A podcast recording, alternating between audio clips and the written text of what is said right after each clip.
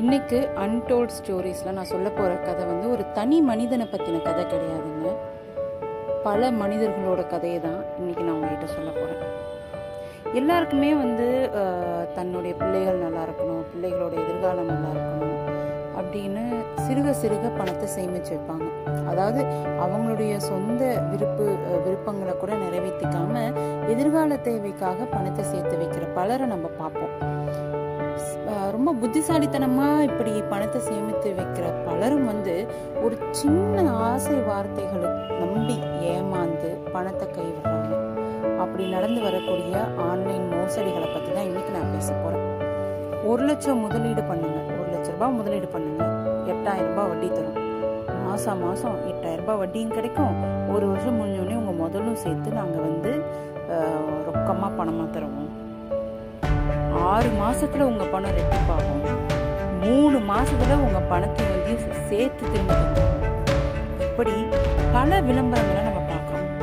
பார்க்கும்போது நமக்கு என்ன தோணுதுன்னா, சூப்பராக இருக்கே, நம்ம இதை தெரியாமல் பணத்தை நேரத்தில் நான் போட்டு வச்சுருக்கோமே, நம்ம இதை முதலீடு பண்ணி நம்ம பணத்தை ரெட்டி பார்க்கக்கூடாது அப்படின்னு நம்பி நம்மள பல பேர் என்ன பண்ணுறாங்க, சிறுக சிறுக சேமித்த பணத்தை இந்த மாதிரி மோசடி விளம்பரங்களை நம்பி அவங்ககிட்ட கொடுத்து ஏமாந்து போகிறாங்க.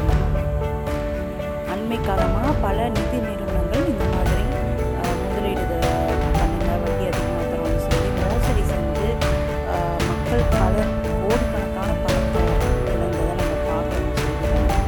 இந்த மாதிரி மோசடியாளர்கள் வந்து அவங்களுடைய இன்வெஸ்ட்மெண்ட் வந்து நம்ம ஆசைப்படுறது அவங்களுடைய இன்வெஸ்ட்மெண்ட் 3 யுக்திகளை அவங்க கையாளும்.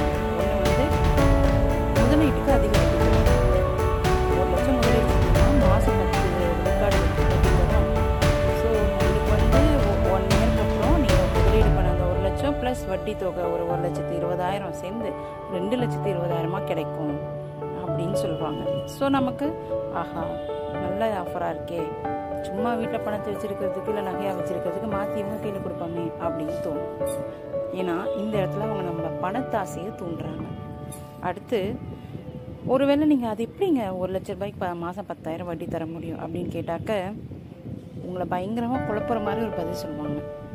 நாங்கள் டெய்லி ஷேர் மார்க்கெட்டில் போடுறோம், ட்ரேடிங் பண்ணுறோம், டாலரில் தான் நாங்கள் ட்ரேட் பண்ணுவோம், ஃபாரினில் வந்து நாங்கள் ஆயில் கம்பெனி வச்சுருக்கோம், அதில் தான் நாங்கள் முதலீடு பண்ணுறோம் அப்படின்னு ஒரு ஃபேக்கான ஒரு வெப்சைட்டை க்ரியேட் பண்ணி உங்களுக்கு காட்டுவாங்க.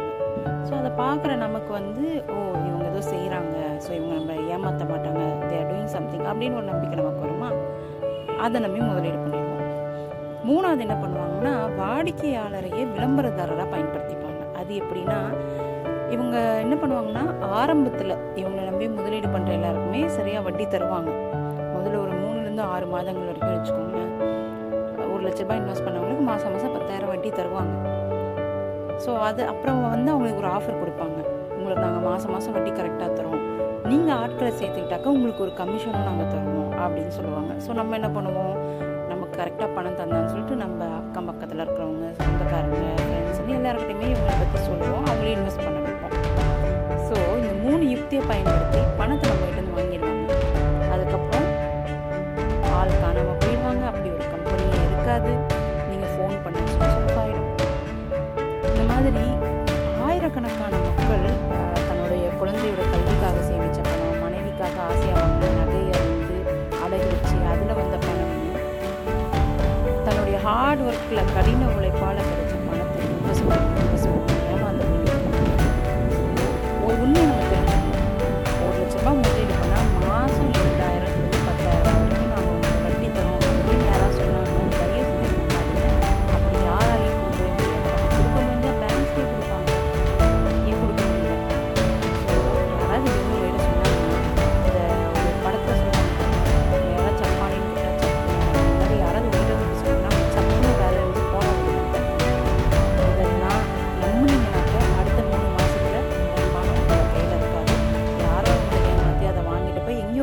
ஜாலியாக சந்தோஷமாக இருப்பான்.